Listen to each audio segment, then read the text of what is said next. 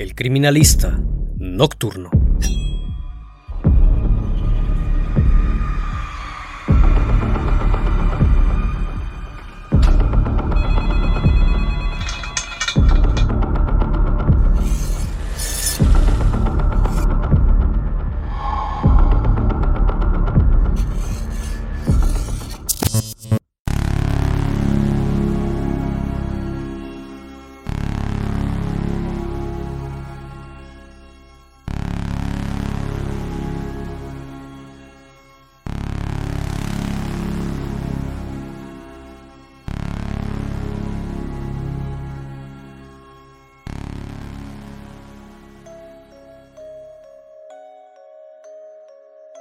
Los años 70, la Unidad de Ciencias de la Conducta del Departamento del FBI estaba enfocado en entender la psicología de los criminales. Para esto, John Douglas y Robert Ressler acudieron a la prisión de Quentin, en California, para entrevistar a un sujeto que había llamado su atención y consideraban podía ayudar a entender mejor la mente criminal, ya que podía aportar información valiosa.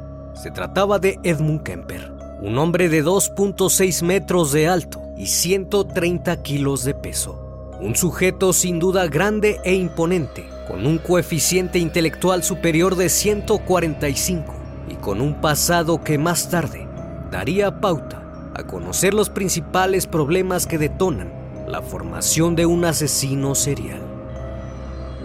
Todo esto fue posible gracias a la implementación de técnicas para hacer que muchos sujetos con conductas delictivas pudieran tener la confianza de revelar sus mayores secretos. Sin duda alguna, Kemper trataba a sí mismo de responderse el porqué de sus conductas, hablando abiertamente de su pasado y en conjunto con los investigadores de la unidad lograron crear perfiles criminales, adentrándose en la historia de la persona, su comportamiento, patrones y detalles además de su psicología y el entorno físico que rodea a una escena criminal. Todo esto con un objetivo, comprender por qué hicieron lo que hicieron y cómo lo lograron. El entorno de un individuo es fundamental para su desarrollo y desde pequeños puede haber conductas que indiquen la posibilidad de cometer un hecho criminal. Así que empecemos por el inicio. Edmund Emil Kemper III Nació el 18 de diciembre de 1948 en Burbank, California. Su madre era Clarabelle Stage y su padre Edmund Emil Kemper Jr. El matrimonio tuvo tres hijos, él y sus dos hermanas Susan y Aline. En un principio tuvo una infancia normal, aunque sus padres discutían constantemente, ya que su madre era una mujer muy autoritaria e impulsiva e incluso se cree que sufría del trastorno límite de la personalidad.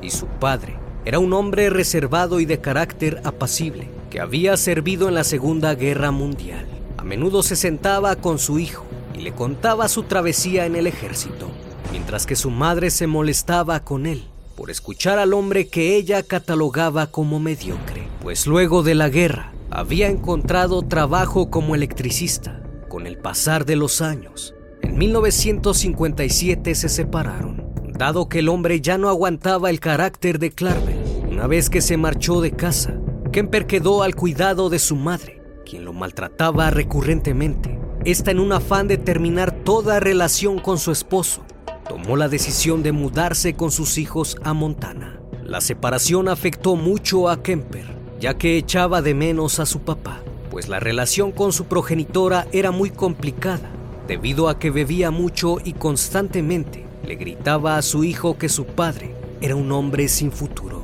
Él lloraba por las noches al ver que se encontraba solo, pues su madre la mayor parte del tiempo únicamente se preocupaba por sus dos hermanas. Incluso cuando ellas hacían algo mal, era a él a quien castigaban. Y ésta lo golpeaba fuertemente, lo cual fue creando la impresión de que el mundo estaba en su contra. Luego de unos días, su madre le ordenó dormir en el sótano, debido a que, según sus palabras, tenía miedo de que le hiciera algo a sus hermanas. Y mientras más tiempo pasaba en aquel sótano, más alimentaba sus sentimientos de rencor hacia su madre, pues pensaba que ella debía protegerlo y amarlo, pero por el contrario, solo lo humillaba. Él muy en el fondo quería amar a su madre, pero ella no se lo permitía. Así que poco a poco fue creando fantasías en su mente. Soñaba con vengarse. Kemper era un chico muy inquieto, así que creaba juegos extraños junto con su hermana. En el sótano donde él dormía había un enorme horno de calefacción con radiadores y tuberías, y ahí jugaba a la silla eléctrica o a la cámara de gas. Su hermana lo ataba a un sillón y él se retorcía simulando dolor. Se trataba de un juego extraño para un niño de su edad. Sin embargo, él lo disfrutaba. Algo que distinguía a Kemper es que era muy fantasioso. A partir de aquí su vida empieza a dar un cambio en su personalidad. Un día en unos almacenes asistió a un espectáculo de magia que consistía en una falsa guillotina donde colocaban una papa y algún voluntario ponía su cabeza y al final solo era cortada la papa y la persona salía ilesa. Ese día el mago pidió a algún voluntario. Una chica se acercó e hizo el acto de magia. En ese instante, Kemper se descontroló por completo y comenzó a fantasear en lo divertido que sería hacerlo en la vida real. Era tanta su fantasía que pasaba las noches pensando en ello.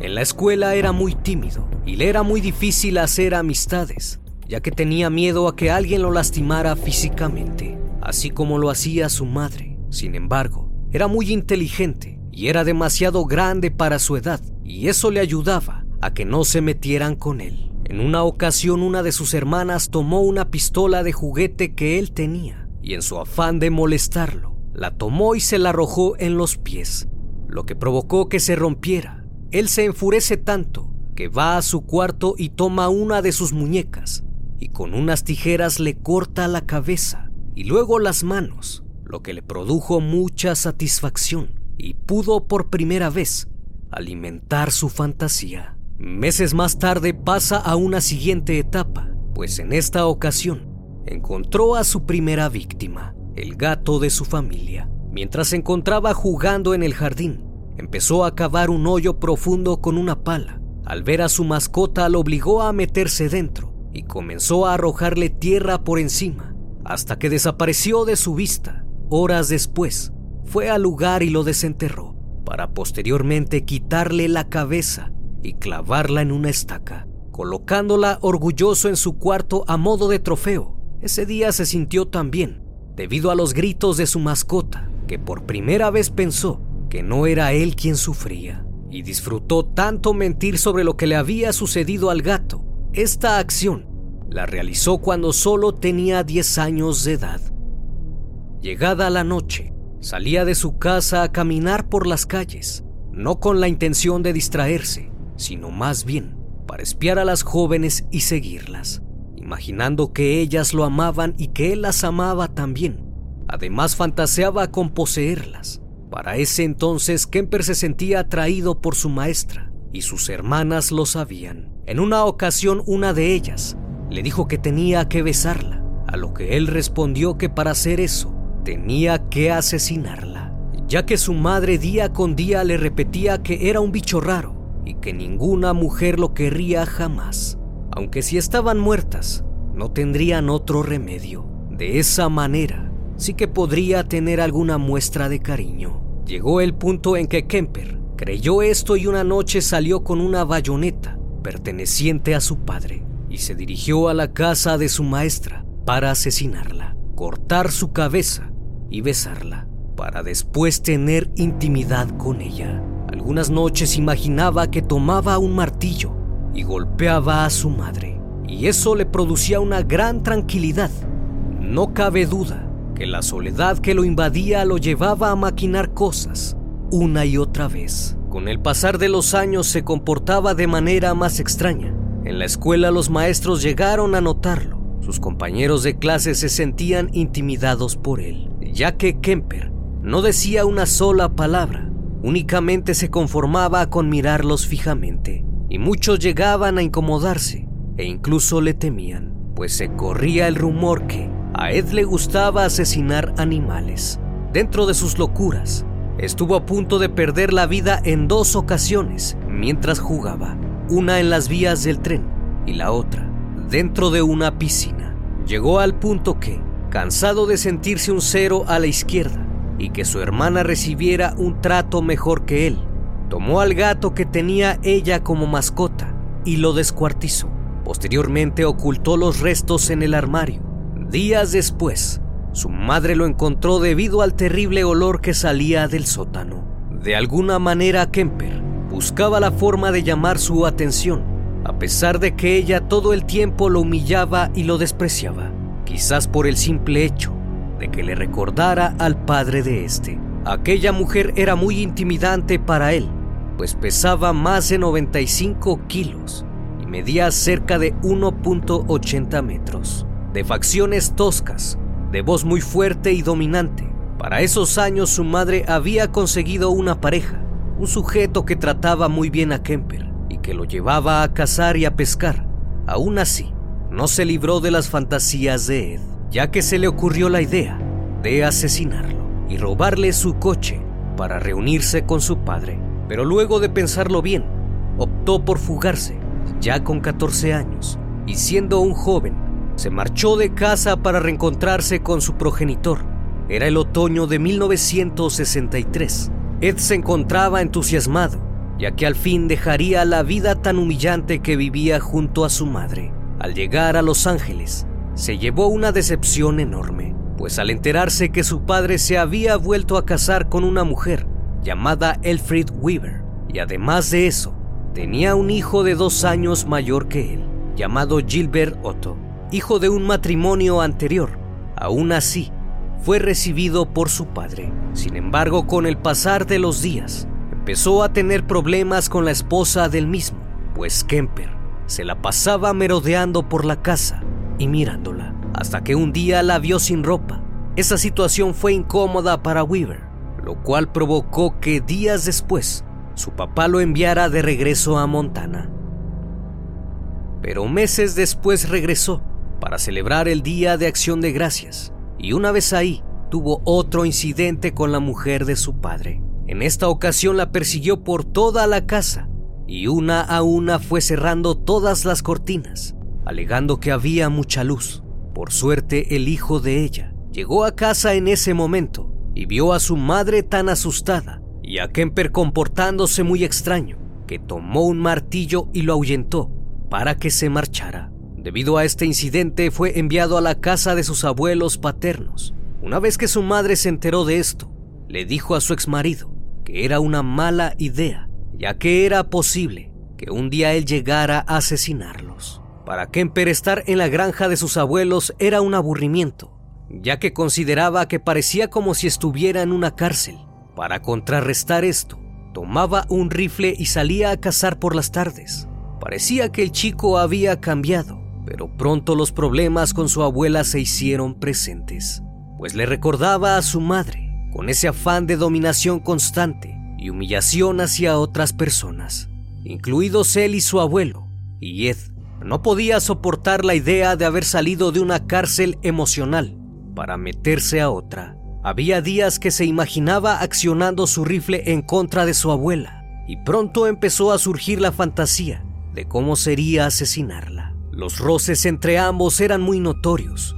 Incluso ella empezó a sentir temor de caer en las manos de Kemper. Así que en varias ocasiones cargaba una pistola por si él quería hacerle daño. El 27 de agosto de 1964, Edmund se sentó con su abuela en la mesa de la cocina para leer un libro para niños que ella estaba escribiendo. Al levantar la mirada, notó que éste la observaba extraño ya que tenía una mirada aterradora que había visto muchas veces. Ella se empezó a poner muy nerviosa y le dijo que se detuviera. Después de un momento, Kemper tomó su arma y llamó a su perro con un silbido, diciendo que se dirigía a dispararle a unas tuzas. Su abuela Maid le advirtió que no le disparara a los pájaros y volvió su atención a lo que estaba haciendo. Ed salió de la casa y se dio la vuelta. Miró a su abuela a través de la puerta mosquitera. Ella estaba de espaldas. En ese momento levantó su rifle y le apuntó, disparándole en una ocasión directamente a la cabeza. Su abuela se desplomó sobre la mesa, luego se acercó y le disparó dos veces más en la espalda. Posterior a eso envolvió su cabeza en una toalla y arrastró el cuerpo al dormitorio. A los pocos minutos su abuelo regresó a casa después de comprar alimentos. Al salir de la casa, su abuelo lo miró y le sonrió, pero su sonrisa se desvaneció luego de ver a su nieto apuntarle con un rifle. Ni siquiera le dio tiempo de dejar las bolsas cuando escuchó el disparo y se desplomó al suelo. Edmund estaba consternado, no solo por lo que había hecho, sino porque ahora lo atraparían, ya que sus abuelos tenían muchos conocidos y sin duda preguntarían por ellos. Lo único que atinó a hacer fue llamar a su madre y decirle lo que acababa de hacer. Tras un silencio le dijo que llamara a la policía. Este colgó e hizo exactamente lo que le había dicho ella. Se sentó a esperar a que llegaran por él. Una vez que la policía lo interrogó, le preguntó sus motivos y este dijo que solo quería saber lo que se sentía asesinar a su abuela. Además mencionó que había tenido un acto de misericordia con su abuelo, ya que lo asesinó para protegerlo de ver a su esposa sin vida. Luego del hecho fue encarcelado en el Juvenil Al, ya que contaba con 15 años de edad mientras que las autoridades de California decidían qué hacer con él. Una vez ahí, un psiquiatra lo examinó y lo diagnosticó como esquizofrénico, paranoico y psicótico. Casi cuatro meses después, fue enviado al Hospital Estatal de Atascadero, una instalación segura, donde no había torres de vigilancia ni nada parecido a una cárcel. Únicamente era el tratamiento. Estando ahí, Edmund realizó un extenso número de pruebas y comenzó a comprender la naturaleza de su propio crimen y lo que otros pensaban de sus actos, aunque justificó sus acciones diciendo que había estado fuera de control y por esa razón había asesinado. Aún así, trabajó mucho para hacerles creer a los psiquiatras que estaba rehabilitado.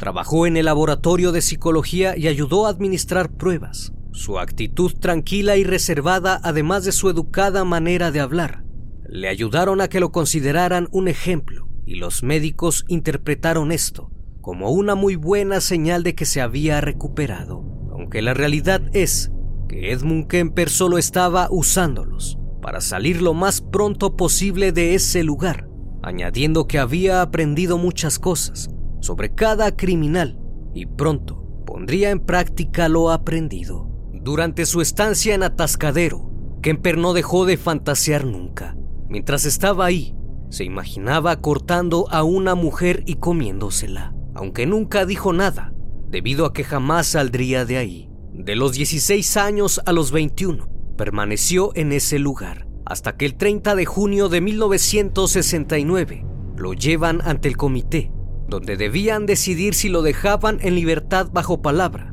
e inesperadamente lo envían a la casa de su madre durante 18 meses en libertad condicional. Durante esa época, el movimiento de los hippies era muy fuerte. Los jóvenes lucían cabello largo y ropas holgadas, mientras que Edmund tenía el cabello corto y bigote. Se supone que debía integrarse a la sociedad, pero le costaba mucho adaptarse. Clarnell Kemper se había instalado en Santa Cruz, en California, en cuya universidad trabajaba, ocupando el puesto de asistente administrativa. Su madre nuevamente le repetía a Ed que se alejara de las muchachas, ya que era poca cosa para ellas y no merecía conocerlas, debido a que era un fracasado como su padre. Durante algún tiempo Kemper consiguió trabajo y tenía la ilusión de ser un oficial de policía, pero debido a su estatura no pudo ingresar, ya que era demasiado alto. Por las noches recorría las autovías con la intención de ver dónde podía contactar a las chicas, mismas que su madre le había prohibido se acercara. Estas tenían que ser de buena familia y tener clase, ya que eran las mujeres que su madre le decía que no merecía. Un año después, se mudó de la casa de su progenitora a un apartamento que compartía con un amigo para trasladarse compró una motocicleta misma con la que tuvo dos accidentes. Posteriormente, compró un vehículo Ford amarillo, similar a un auto policial de esa época. Lo equipó con un transmisor de radio y una gran antena. Comenzó a recorrer diferentes autopistas, en las cuales subía a jóvenes para ver cómo reaccionaban ante él y cómo podía ganarse rápidamente su confianza. Recogió cerca de 150 jóvenes que hacían autostop y a todas ellas las llevó a sus lugares de destino sin lastimarlas. Pronto empezó a modificar el auto con la intención de que no se pudiera abrir la puerta del pasajero desde adentro. En el maletero metió bolsas de plástico, algunos cuchillos, una manta, una pistola y un par de esposas, esperando su momento. El 7 de mayo de 1972, Kemper recoge a dos chicas de 18 años, Mary Ann Pesci y Anita Luchesa. Ed mira su reloj y comienza a emplear todo lo aprendido para que las jóvenes se sintieran en confianza. De inmediato sintió que ellas eran las elegidas. Una de ellas se mostraba distante y lo observaba, por lo que le pareció altiva, refinada y algo desdeñosa, y eso le atrajo inmediatamente. A las 4 de la tarde de ese día, ofreció llevarlas a la Universidad de Stanford. Mientras iba en camino, Kemper se desvió hacia un lugar solitario. Las jóvenes al ver esto le preguntaron qué es lo que quería. Este les respondió que sabían perfectamente qué quería y sacó un arma. Se estacionó y salió del auto. Abrió la puerta y se llevó a Anita para meterla dentro del maletero del coche. Posterior a eso, trató de tener intimidad con Marianne, pero ella se resistió. Así que sacó una bolsa de plástico y le cubrió la cabeza. Al ver que seguía luchando, se quitó el cinturón e intentó privarla de la respiración, pero no lo logró. Así que sacó un cuchillo y le dio varias puñaladas hasta que cortó su garganta y la dejó inconsciente. Por otro lado, Anita se encontraba en el maletero y no paraba de gritar. Al abrir el maletero, ella lo observaba aterrada. Ed trata de darle alguna excusa de lo que acababa de hacer. Le ordena que salga y empieza a apuñalarla. Ella trata de defenderse y gritar. En algunas ocasiones lo muerde, pero es inútil. Ella suplica y le pregunta por qué, hasta desvanecerse sobre el piso.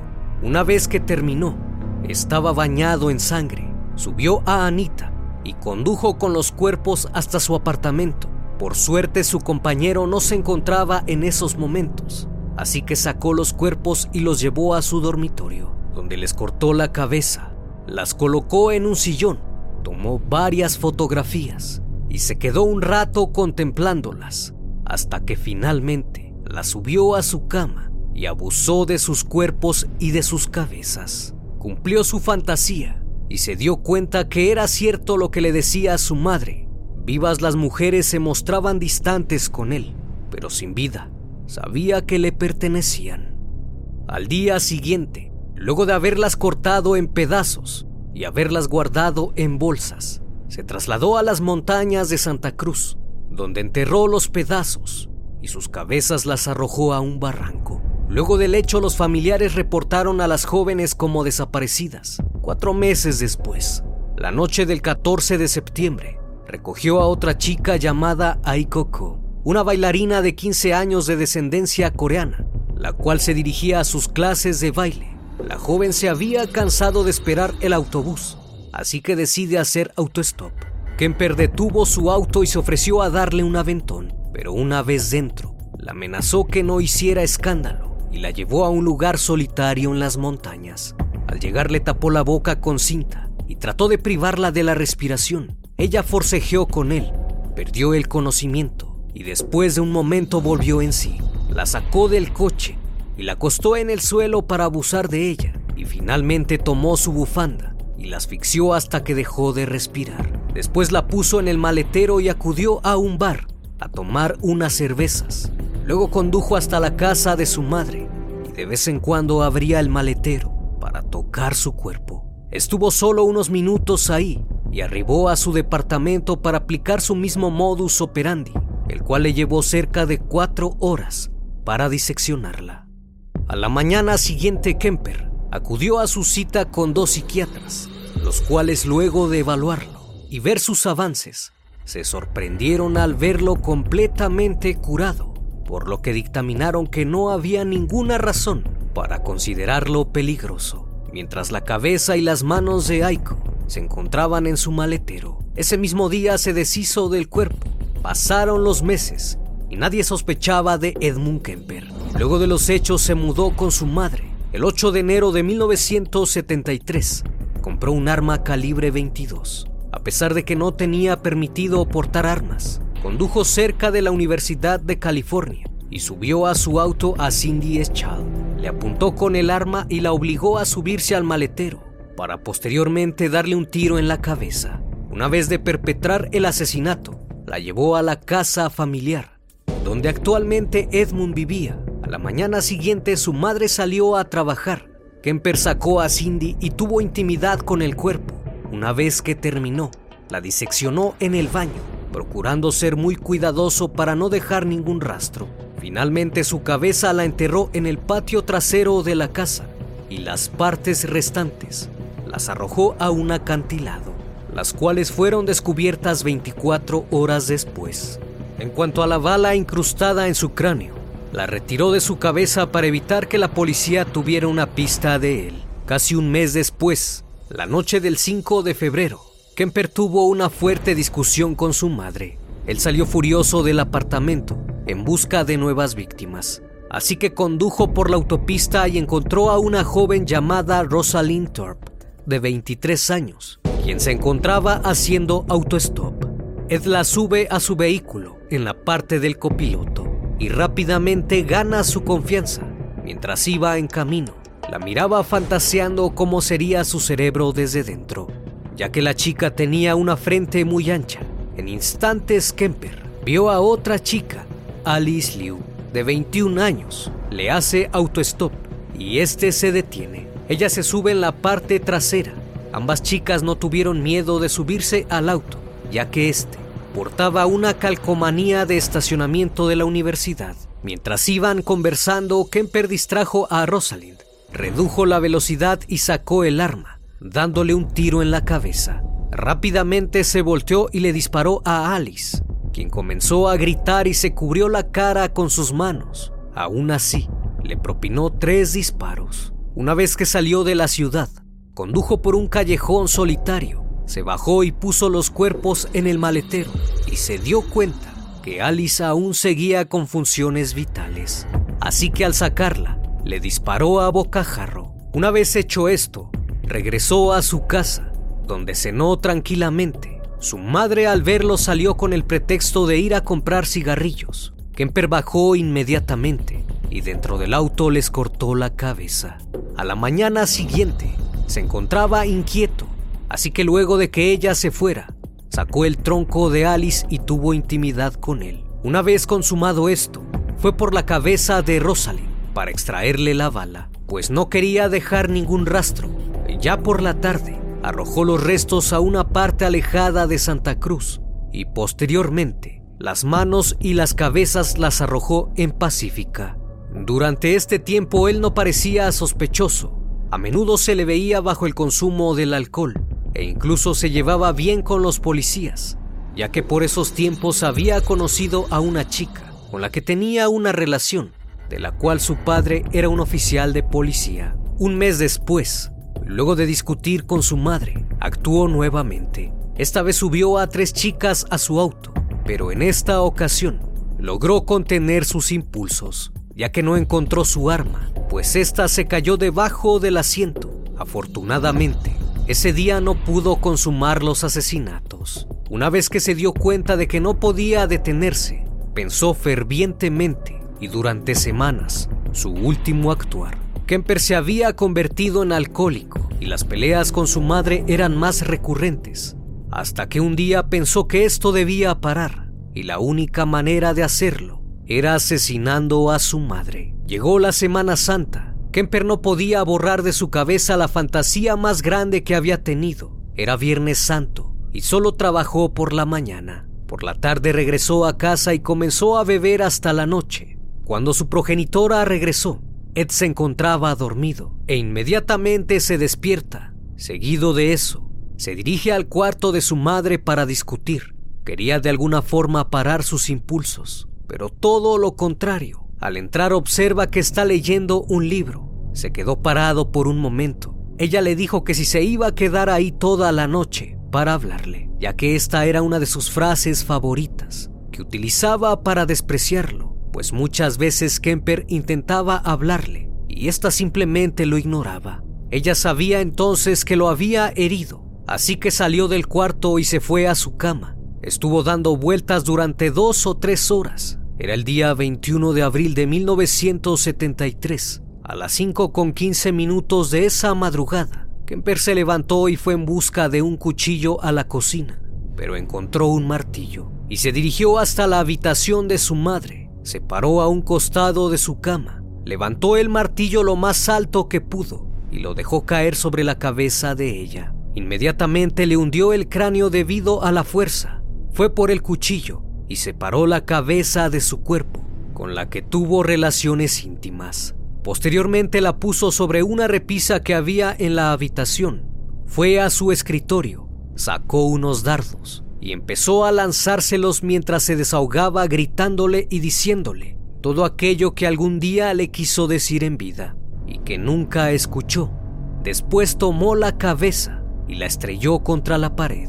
Le cortó la lengua y la laringe y la dejó caer al triturador de basura. Pero irónicamente, las cuerdas bucales no se pudieron deshacer. Kemper sonrió y dijo, Durante tantos años me gritaste que ahora tus cuerdas no se pueden romper. Después del hecho, escondió el cuerpo en un armario y salió a beber. Cuando regresó llamó a la mejor amiga de su madre para invitarla a cenar, pero no contestó. A eso de las 5 de la tarde, devolvió la llamada y la invitó a casa a una cena sorpresa.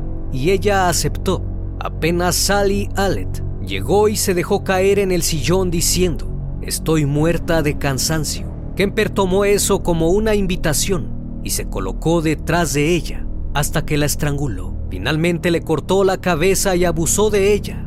Luego la escondió en el mismo armario donde se encontraba su madre y dejó una nota para la policía, en donde decía que el hecho lo había consumado el sábado a las 5.15 de la mañana y que no quería que sufriera a causa del carnicero sangriento, que era él, que no era un trabajo incompleto Simplemente tenía cosas que hacer. El domingo 22 de abril por la mañana, subió a su auto y se marchó.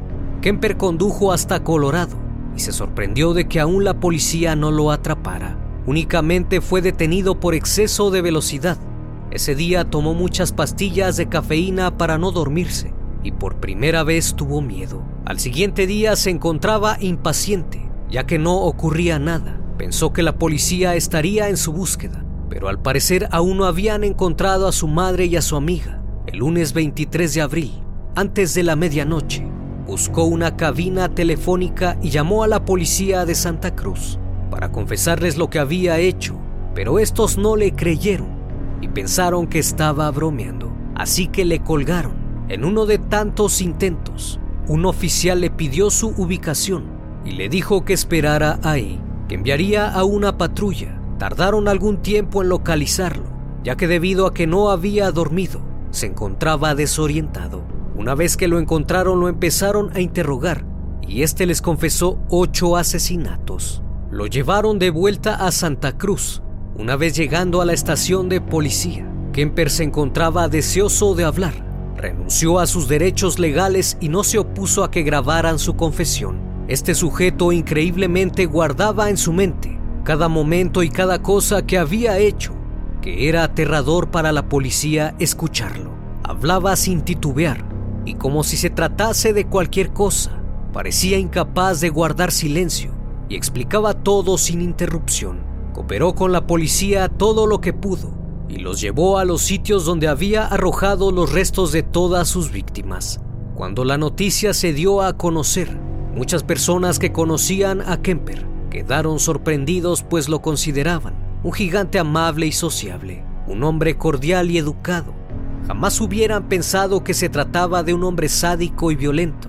Los psiquiatras que vieron su caso también quedaron sorprendidos, pues era evidente que el sujeto no padecía esquizofrenia e incluso era mucho más inteligente que la mayoría de las personas. La opinión pública atacó fuertemente al hospital psiquiátrico pues los culpaban de haberlo dejado en libertad, porque para muchos era una persona enferma que tenía un alto grado de locura. En octubre de ese año se inició el juicio contra Kemper. Él se declaró no culpable por motivos de locura Su juicio duró cerca de tres semanas, en el cual muchos de los familiares se desmayaron al escuchar las aterradoras confesiones de este sujeto. En un intento por argumentar locura, se cortó las venas con una pluma, pero no resultó favorable, ya que luego de cinco horas de deliberación, fue encontrado culpable de ocho asesinatos y fue condenado a cadena perpetua, sin libertad condicional, ya que se llegó a la conclusión de que estaba sano mentalmente. Cuando le preguntaron por qué había confesado, afirmó, quiero ayuda. Si voy a una penitenciaría, me encerrarían en un cuarto pequeño, donde no podré hacer daño a nadie y quedaré libre de todas mis fantasías. Años después, ayudó a los agentes del FBI de Ciencias de la Conducta a poder entender mejor cuáles eran sus motivaciones para cometer tales actos de gran magnitud. Sin duda lo que aportó Kemper ayudó mucho para comprender mejor la mente criminal y de alguna forma ayudó a crear algunos perfiles criminales.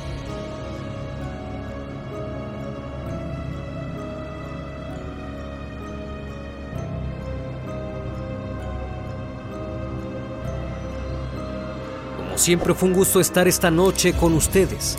Espero que sigan pasando un excelente día y estén de lo mejor. Esto es El Criminalista Nocturno.